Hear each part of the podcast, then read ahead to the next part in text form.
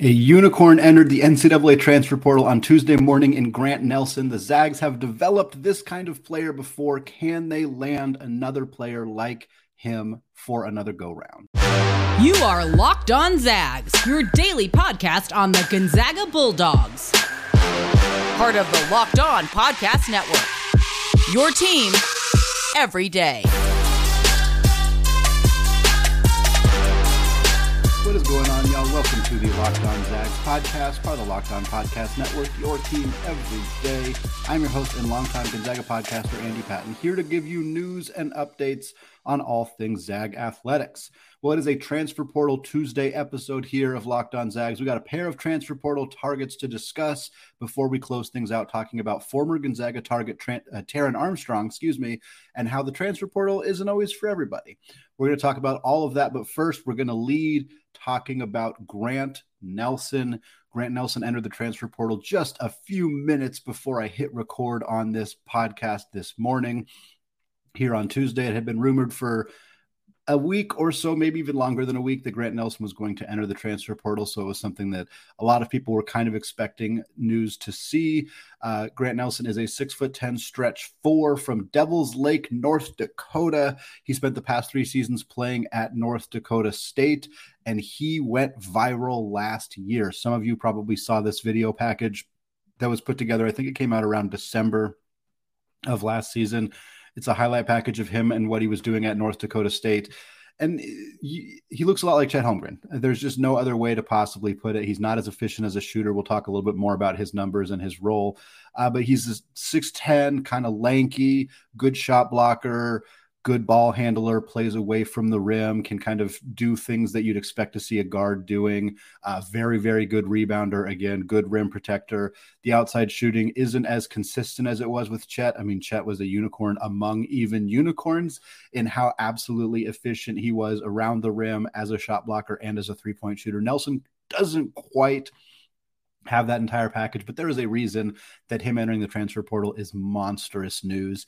It is every school is going to be involved in this kid. Uh, just to give you a little bit of uh, a background on who he is, uh, again, he was three-year guy at North Dakota State. He was good all three seasons. He was a role player as a freshman, still averaged about six points per game, uh, 12 points per game as a sophomore, and then fully had his explosion as a junior this past season in 2022-23. He made 30, 30 starts for North Dakota State, played 30 minutes per game averaged a hair under 18 points, nine and a half rebounds, 2.1 assists, and 1.7 blocks. He shot just over 60% on two pointers. So, again, a very efficient scorer inside the arc. He was only 27% from deep.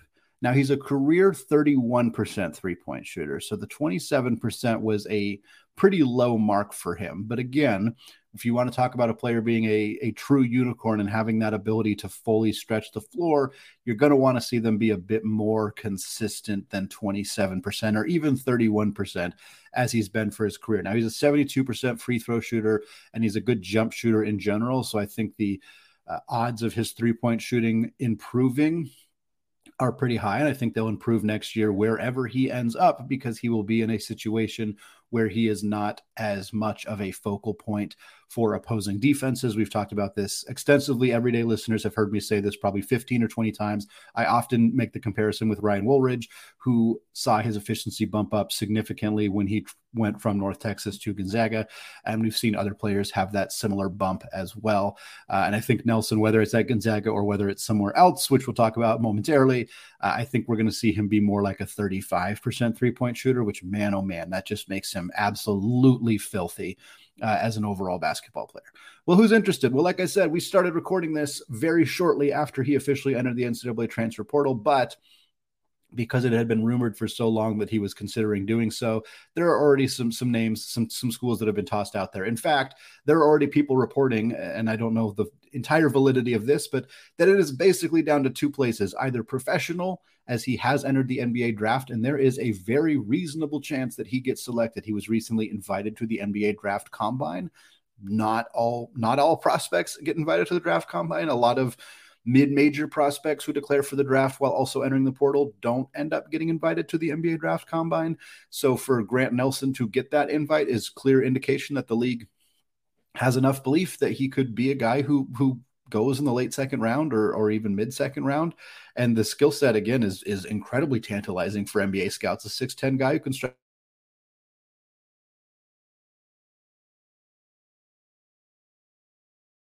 you know, the testing on the athletic ability, all that stuff. Uh, without knowing what that is, it's hard to know how serious his NBA aspirations are at this point. But the fact that it is a legitimate option for him is proof that any college team should really be invested in trying to land this kid if they can. The other school, or the school, I should say, that is most heavily linked to Grant Nelson right now is Eric Musselman and the Razorbacks, Arkansas. Uh, they have been very, very active in the transfer portal this season. They've landed El Ellis, they've landed Keyon Menifield, they've landed a handful of other guards, but they haven't been as active in the front court. And I think they lost Makhel Mitchell. He's in the transfer portal. Uh, unsure what's going to happen with Jordan Walsh, uh, who's not really a big, but he's more of a wing for them. Uh, they have a, a high level incoming freshman coming in in Baye Fall, but he's a true freshman. So for them, I think for Arkansas to be a, a, legitimate top 10, top five national contender next year, landing a big like Grant Nelson would do it. So it is not surprising that Musselman and the Hogs are really invested in trying to get this young man to come to Fayetteville and play for Arkansas. Uh, but there, that's the, that's not it. That's what we're hearing as the likely two candidates right here. But I can guarantee you that just about everybody will be involved. Gonzaga will check in here. Whether it gets reported that they checked in or not, I'm not sure, but I can almost guarantee you that they will at least check in. I think Duke's going to check in. I think Carolina's going to check in. I think you could go down the list of traditional blue blood programs. You know, somebody like Michigan's going to check in since they've lost Hunter Dickinson to the portal. Like, I, I think that this is going to be a list of the best programs in college basketball effectively are going to be checking in here. Now, some of them are going to be good fits for him. Some of them are maybe not going to be good fits for him. Uh, but I wouldn't be surprised if we're hearing just a huge list. Arizona, I just thought of them as losing Azuolas Tubelis. This would be a really nice replacement for Tubelis, a good player to part to pair alongside Oumar Ballo in the front court. So yeah, I, I think that this is going to be a, a, a battle to land this young man. Uh, in terms of role that he would have at Gonzaga, when we've been talking about bigs that Gonzaga is potentially pursuing in the portal, we've had a hard time figuring out what that role might look like for some of them because we're expecting Anton Watson to come back. It's not 100% confirmed, but the general expectation is that Anton Watson is testing out the NBA draft waters with the intention of returning to Gonzaga for his fifth and final season. Ben Gregg is coming back. Graham Ike is in the mix. You also have Kaden Perry and Braden Huff, who are in theory, you know, they don't want to not play for another season. So you want to find some minutes for them as well. So there's not a ton of room. Of course, you lost Drew Timme. Of course, you lost Efton Reid. So you do have some room to make some adjustments, uh, even after adding a player like Graham Ike. But Grant Nelson, he's not going anywhere unless he's playing 30 minutes a night. And for Gonzaga, he's good enough that he should play 30 minutes a night, but it definitely disrupts what they have in the front court to the to the point that I'm not sure that they would actually be able to figure out a way to make this work. Nelson's 6'10. Again, he's a good shot blocker. He's not huge though. I think he would he would be a rim protector for Gonzaga in a way that they don't currently have on the roster. But can you play Grant Nelson and Anton Watson and Graham Ike and Ben Gregg together? I'm not sure. I'm not sure that there's enough minutes to go around. Somebody's not going to get very many minutes. I'm not sure who that would be. I'd be disappointing to see Ben Gregg play less or not more than he played last year. I hope that that would not be the case. Maybe they could play him more at the three. Uh, from an athletic perspective, you know, he's got some work to do there. I think he could capably do that uh, if they needed him to. You could maybe try Anton Watson at the three, although I'm not sure about his outside shooting, if it's consistent enough to do that. Uh, of course, Graham Ike's health is, abs- is absolutely a question here as well. If he's not fully healthy and going to miss some time, that opens up more of an opportunity for somebody like Nelson to come in. But I do think that Grant Nelson's would fit really well at Gonzaga in the sense that he's the kind of player that Mark Few has developed and has produced, and they they have had so many success with with stretch fours, stretch fives. Guys like I mean, obviously Chet Holmgren is the most notable example, but guys like Kelly Olynyk, guys like Kyle Wiltjer, who can kind of do a, a lot of different things, uh, can play a little bit more like guards, even though they are also traditional bigs as well. So there's a there's an obvious fit in terms of the kind of player Gonzaga has produced in the past and the kind of player that Grant Nelson is, but is not as obvious of a fit on the current roster, which is okay. It's not a bad thing that Gonzaga has depth in the front court, like you want that, but it does make them a little bit less likely of a candidate to actually land Mr. Nelson. Now, if Watson were to officially decide, hey, I'm done, I'm going to go move on and play professionally, which again, I'm not expecting to happen But if that were to happen, suddenly I think a player like Grant Nelson would become a lot more interesting because then you'd have Nelson, Ike, Greg, and some combination of Perry or Huff in that kind of fourth big spot.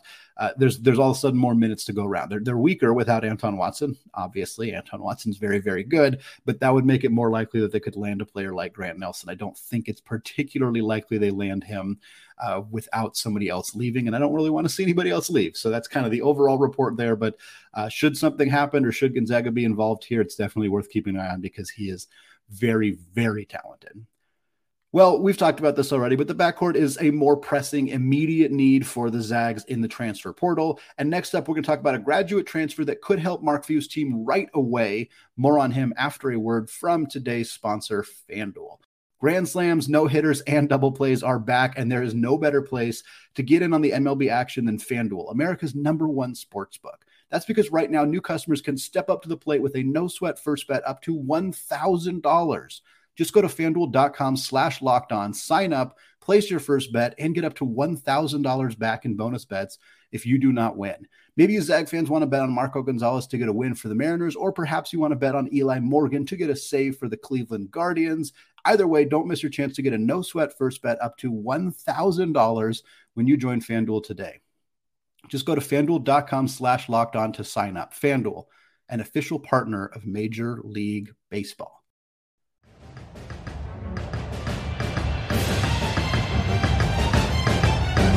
All right, segment two, Stony Patton still locked on Zags. I want to thank all of you for making Locked on Zags your first listen every day and remind you, everyday listeners, this week on the show, we're going to continue to look at the transfer portal. We're going to continue to look at who Gonzaga could add to the backcourt, and we're going to continue our season in review series, looking at every player on Gonzaga's roster last year and what their future may hold in Spokane or elsewhere. But for now, we're going to talk about another player the Zags could pursue in the transfer portal here. And it's another player from Utah Valley. For those of you who listened on Monday, you everyday listeners, again, thank you to all of you.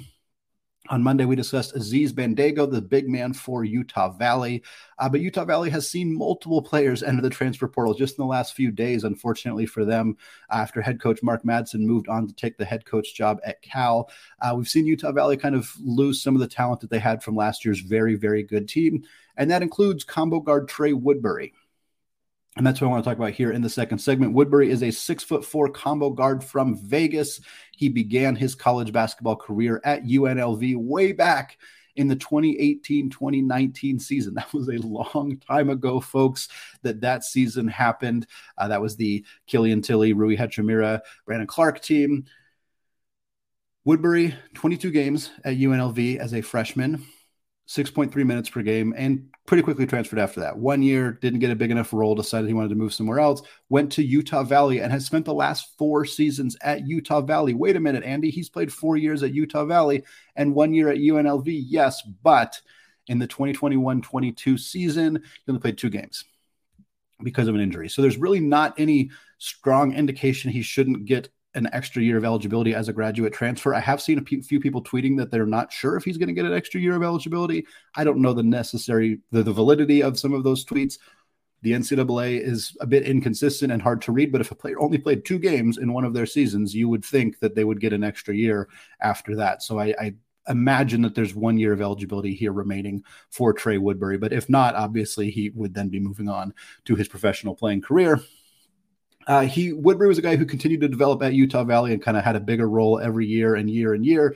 And of course, that kind of crescendoed with a very excellent 2022-23 season for the Wolverines. 37 games as Utah Valley advanced deep into the NIT. 36 starts. He played about 31 minutes per game. He averaged 13.8 points, 5.9 boards, 4.7 assists, and one steal. Always like guys who are around uh, five or six boards and four or five assists. Nice to see people who just kind of uh, blow up the stat sheet the way that he did. Uh, he shot 49.2% on two pointers and a very excellent 39.5% on threes. That was on four and a half attempts per game. So he is a lighted up, knockdown three point shooter, also a good rebounder, also a good facilitator, had decent defensive metrics as well. And shot 73% from the free throw line. Looking at Utah Valley's box scores and looking at some of the big teams that they played, there are some instances of them playing better teams and him not playing all that well. It's always worth noting. I remember this was a criticism of Malachi Smith that ultimately ended up being kind of meaningless. So I don't know how much it matters. It's also worth pointing out that the while I don't think the Oregon Ducks were a particularly great team last year, Trey Woodbury put up 24 points, nine boards, and six assists against them. So I'm not too worried about his ability to perform against high major programs. He also went absolutely nuclear in the postseason for Utah Valley. I mean, insane. Combining these conference tournament games and the NIT games that Utah Valley played, that's six games that Trey Woodbury played in the in the playoffs last year. He averaged 19.7 points, 8 rebounds, 6.2 assists, shot 61% on 2 and 50% from deep. Yes, it's a 6-game sample size so the percentages are maybe a little bit uh, you don't want to take them too seriously, but in the playoffs folks, Gonzaga's guards didn't do so hot in the playoffs this last year, in the final tournament, in the conference tournament, in the NCAA tournament. Finding a player who had a good regular season and then boosted their performance as they got towards the end of the year, it's not hard to see why that's pretty appealing for Gonzaga. Malachi Smith did a similar thing where he had some of his best performances towards the end of the year. And that's kind of what I want to, we'll, we'll, get to, to what his role might look like. But I also want to talk about schools that might be interested here. And again, Woodbury entered the portal recently, not quite as recently as Grant Nelson, but recently enough that we don't have a obvious list here that has come out on Woodbury. So we're not sure exactly who is interested. I think it's obvious that Cal is going to show some interest here. Daz Aimaq tweeted an eyeball emoji shortly after. I think he retweeted the verbal commits tweet that said that Woodbury was entering the portal. He retweeted it with the eyeball emoji. Aimaq, of course, played with Trey Woodbury at Utah Valley before he went to Texas Tech, and he is now at Cal alongside Mark Madsen, the head coach at Utah Valley who coached Woodbury. So Aimaq is trying to get Woodbury to come to Cal. It makes a lot of sense. Cal has lost nine players in the NCAA transfer portal. They have already added some guards. They added Jalen Cone out of Northern Arizona. They also added Mike Meadows from the University of Portland. Meadows was a good player at UP last year, entered the portal, committed to LMU, decommitted from LSU, and then decided to go to Cal. Kind of an odd trajectory for him, but we have seen the Golden Bears already add a few guards. But boy, if they could add Trey Woodbury alongside Aimaq and Cone and Meadows, that's a really, really good offseason so far for for Mark Madsen? Is this team suddenly going to compete in the Pac 12? Probably not. They were very, very bad last year, but that would be another big addition for them. But I don't think Cal's the only option here by any stretch of the imagination. I think there are a ton of high majors uh, that I think could absolutely give him some interest, show some interest in him. I think Baylor is a school that I keep mentioning whenever we talk about guards because Baylor has lost so many guards this season. Adam Flagler's out the door, LJ Cryer's out the door, Dale Bonner's out the door, Keyonte George is out the door. They added Jayden Nunn, but that is it. So I think that they're going to be looking for some guard help. This is a player that they could easily kind of plug in and play right away for this team. Uh, I think Texas Tech is in that mold. I think UW could be in that mold as well. They've already added a few players, but why not add a few more? They've also lost a ton of guards to the transfer portal. Stanford makes some sense to me. BYU has been on the on the hunt for guards, and they have often looked at guards in the state of Utah and Utah Valley and BYU do have the Mark Pope connection, so I could see that making some sense for them. I also think Colorado is a school that could make sense here. This is just kind of a list I'm making up for the record. We'll see a report that comes out, I'm sure, in the next day or so of schools schools that have reached out to Trey Woodbury. Uh, I suspect some of these schools will be on there. There's also going to be some schools on there that I was not expecting either. But it would make sense to me for Gonzaga to give him a call and really explore this because he's very similar to Malachi Smith. And whether Malachi Smith is coming back or not is one of the biggest questions surrounding Gonzaga right now most people feel pretty confident that Anton Watson is coming back. Most people feel pretty confident that Julian Strawther is not coming back. Drew Timme's not coming back. Steele Venters is coming back. Those are basically 100%. So really, Malachi Smith's the one kind of in the middle, the one that's that's unclear if he's going to come back or not. And I think the nice thing about Woodbury is he would be a player you could pursue either way. And that's kind of when I'm thinking of if I'm trying to put my Mark Few hat on and think like him, that's kind of a, a big part of it is What's a player that I can get that's going to be adaptable either way? And for Woodbury, if Malachi Smith were to come back, his final year of college would be in a smaller role. He may not want that. So that does kind of complicate things a little bit, but I think he can fill a role either way. For starters, he's a sharpshooter off the bench. he can fill that role regardless of whether Malachi Smith is in the fold or not. A guy who shot 40% last year on four and a half attempts per game. He was also a very good facilitator. He had a lot of turnovers, but he also had over five assists per game. I don't think he's going to fill that role. Ryan Nembhard is your point guard. Nolan Hickman is your backup point guard. He's probably also your starting combo guard, depending on what happens with Malachi Smith. But I think Hickman soaks up most of the minutes that Ryan Nembhard is not actively on the floor at the point guard position. But Woodbury could be a third guard. He could be a starting guard potentially if Malachi Smith leaves. I think that if Malachi Smith does leave, you still probably start Nembhard and Hickman and you have Woodbury come off the bench, but he can fill a combo guard role. He could play some three if Steele Venters was on the bench. It'd be a smaller guard lineup, but you could definitely do it. So I think there's a lot of appeal in Woodbury. I think he's a guy who would benefit from going into an offense where he's not the focal point. Same with Malachi Smith. And it took Malachi Smith some time to adjust to that role. He struggled a little bit early on because he was a guy who had such a high usage rate at Chattanooga that that coming to a new school where he was coming off the bench and he wasn't he was the third or fourth option on the floor. It took him some time, but once he found that role, he excelled. And I think Trey Woodbury could absolutely do the same thing. So if Malachi Smith does move on, Woodbury kind of stepping in and replacing him and playing almost the same role totally makes sense to me. And I think he can absolutely do it. There's they're they're not the exact same player. I don't want to just say, oh, he's going to do the exact same thing, but I, there's enough similarities that I think it could work from a minutes per game and, and overall scoring production. I think you would see see it looking somewhat similar. If Smith does return, then you have Smith and Nembhard and Hickman and Stromer and Woodbury all competing for minutes. That's a little bit clunky. I think, again, you'd play a lot of three guard lineups. Steele Venters uh, could even shift up a little bit potentially. Uh, it kind of depends how ready they feel that Yo and Tui, the two freshmen coming in, are, are going to be. That's another question for, for Mark Few and the Zags to kind of figure out. But to me, Woodbury makes a lot of sense either if Smith returns or not, but definitely if Malachi Smith is out the door, you're going to want to replace him with somebody that you can find that's similar. And Woodbury is a veteran guard who's done it all, who's a good three point shooter, who I think could slide into that role comfortably at Gonzaga next season. Well, former Gonzaga target Taran Armstrong signed a professional contract overseas in the NBL, proving that the transfer portal is not the only way for mid major stars to get recognized. More coming up on that right after this.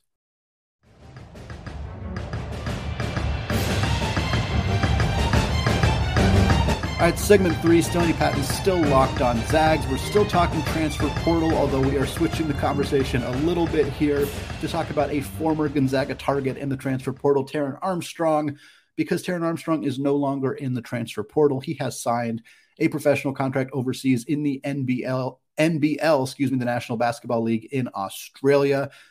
He's from Australia. He came to Cal Baptist from the NBA Global Academy in Australia, so it is not surprising to see him go home to play professionally. But I know that he was like one of the first hot names in the transfer portal, ranked very highly on that list by a lot of people, and was kind of sought after by by a ton of high major programs. Ultimately, what ended up happening to Armstrong and what looks like kind of a, a raw deal for him was that he named his final four, the four schools that he wanted to go to, and basically, all those schools just went other directions with their guard additions. I don't think it was intentional of like, we're no longer interested in Armstrong. The biggest thing that happened is that Ryan Nembhard entered the transfer portal and it kind of it created a domino effect that I think did impact Armstrong in a negative way. Creighton was one of his top four alongside Gonzaga, alongside Providence, alongside Xavier. Those are the four schools that he was considering. Is either Gonzaga or the Big East. That's where he was going to go. The Zags, of course, added Ryan Nembhard. And Creighton, when they realized they lost Ryan Nembhard, they went out and added Utah State's Steven Ashworth. Those two programs immediately filled very, very big needs and filled point guard roles specifically, which is the role that Taran Armstrong was going to fill. Meanwhile, Xavier and Sean Miller went out and got Dayvion McKnight from Western Kentucky. They also added a combo guard in Quincy Olivier from Rice. So adding those two guys kind of pushed Xavier to a spot where they didn't have a ton of room in the guard spot. Uh, Providence didn't make a ton of additions. They did add Justin Fernandez from George Mason. He followed his coach Kim English, who took over as the head coach at Providence, following Ed Cooley taking over at Georgetown, of course. But so for Armstrong, I think he kind of just saw some of his opportunities dry up. Reportedly, he had figures in mind for a uh, for a, um, an NIL opportunity, as he should have, as every player should have in mind. Uh, but for him, he was always kind of eyeing the professional route as well. He knew he could go back to his home country. He could play professionally in Australia. Uh, he could make money doing that and, and live at home and, and do you know whatever he wanted to do in Australia. And I think for him, the opportunities for college basketball were where can I go that will increase my chances of getting drafted, and where can I go where I can make some money. And those opportunities just didn't uh, didn't show up for him in part because other schools uh, made other additions, in part because maybe some of the schools he thought would be interested were not interested. Uh, but he pivoted and he made another decision. And I think we focus so much on how mid major players, the best avenue for them for success is to transfer to a high major and then blow up there. And look, it has worked. Markquis Nowell was the darling of the NCAA tournament at Kansas State. He started out at Little Rock. He started out a, as a mid-major player. Baylor Scheierman was one of the best players for Creighton last year. He started out at South Dakota State. Souley Boum for Xavier, excuse me, yeah, for Xavier. He was at US USF, he was at San Francisco, then he was at UTEP for a couple of years, and then he went to, to Xavier. So that, that's just three of a thousand examples. Of course, Malachi Smith's in that conversation as well, but there are some like really high level starting guards in the NCAA tournament at some of the best programs who came from mid major schools. It is a clear way for these young men to get discovered to boost their NBA draft stock, but it is not the only way. A, we, we talked about Grant Nelson. Grant Nelson's going to enter the draft, and he could get drafted out of North Dakota State. That could happen. It doesn't happen all that often, but it could happen. We've also seen players do the opposite. Brandin Podziemski is a great example of this. He started his career at Illinois. He played like two minutes per game for the Illini, transferred to Santa Clara, starred at Santa Clara last year. Is now he's going to get drafted. I mean, it's not if he is going to get drafted this year. And so there are multiple different ways to do this. The transfer portal creates opportunities for players to move up a level and get more exposure, to move down a level and get more exposure, but it is also not the only option. And in an era now where going overseas doesn't just mean you disappear completely out of the basketball lexicon. You're not just gone when you go overseas because of social media, because of just the ease of being able to watch video and watch tape and learn about players. Armstrong could go to the NBL and still come back and play in the NBA. I mean, LaMelo Ball did it. Like, there's some really high profile players who have done it because that they just didn't want to go to, for whatever reason. They didn't want to go to college. They didn't get the amount of money that they wanted, et cetera, et cetera. So for Armstrong, it's kind of, again, for him, it's an, it's an easy, it's a simple enough story of, hey, he's an Australian player who wants to go back and play professionally in Australia. If that leads to an NBA career, great. If not, great. He's still in Australia. And I think that that is the crux of the story. But it is worth pointing out that mid major players do not have to have a good career at their small school, enter the portal, go to a big school, and then try to go to the NBA. That is not the only path. Grant Nelson is potentially proving it if he goes to the NBA straight out of North Dakota, North Dakota State. Taran Armstrong is potentially proving it. He may not ever be an NBA player. I don't think that like there's not a guarantee that he is. I'm not sure that he is. But the if he wants to be an NBA player, he chose to go a different route to potentially get there and I think that's good. And I, I, am a huge college basketball stan and a fan, and, and I want to see the sport grow and succeed as much as possible. And I don't think there's any doubt that Taran Armstrong starting point guard for a Big East school probably makes college basketball a little bit better. But at the end of the day, I think it's good that these players have other opportunities because he could have just gotten squeezed out completely and either had to go back to Cal Baptist or transfer to a similar small school and not really get what he wanted. But he realized, hey, I'm not finding the opportunities I want. I'm going to explore another route. And I'm glad to see players continuing to make those decisions and have that autonomy and be able to do that because I think that at the end of the day, you just want these guys to find the best opportunities for themselves. And Armstrong didn't find it in college basketball. And I'm glad he found another way, even though I wish I got to see what he could have done at a higher major program because I think he could have been really, really good. I think Gonzaga made the right decision in adding Ryan Nembhard without a doubt. Uh, but I, I, I'm curious what would have happened had he been able to go either there or Creighton or any of those other schools. But again, it's happy to see these guys find opportunities, even if it's outside the scope of college basketball.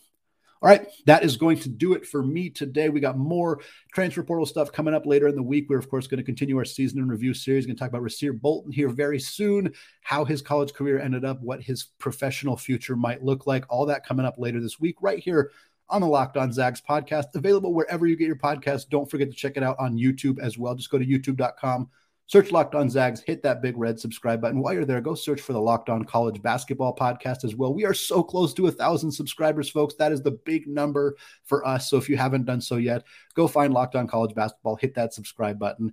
We would very, very much appreciate it. All right. Thank you all for listening. And as always, go Zags.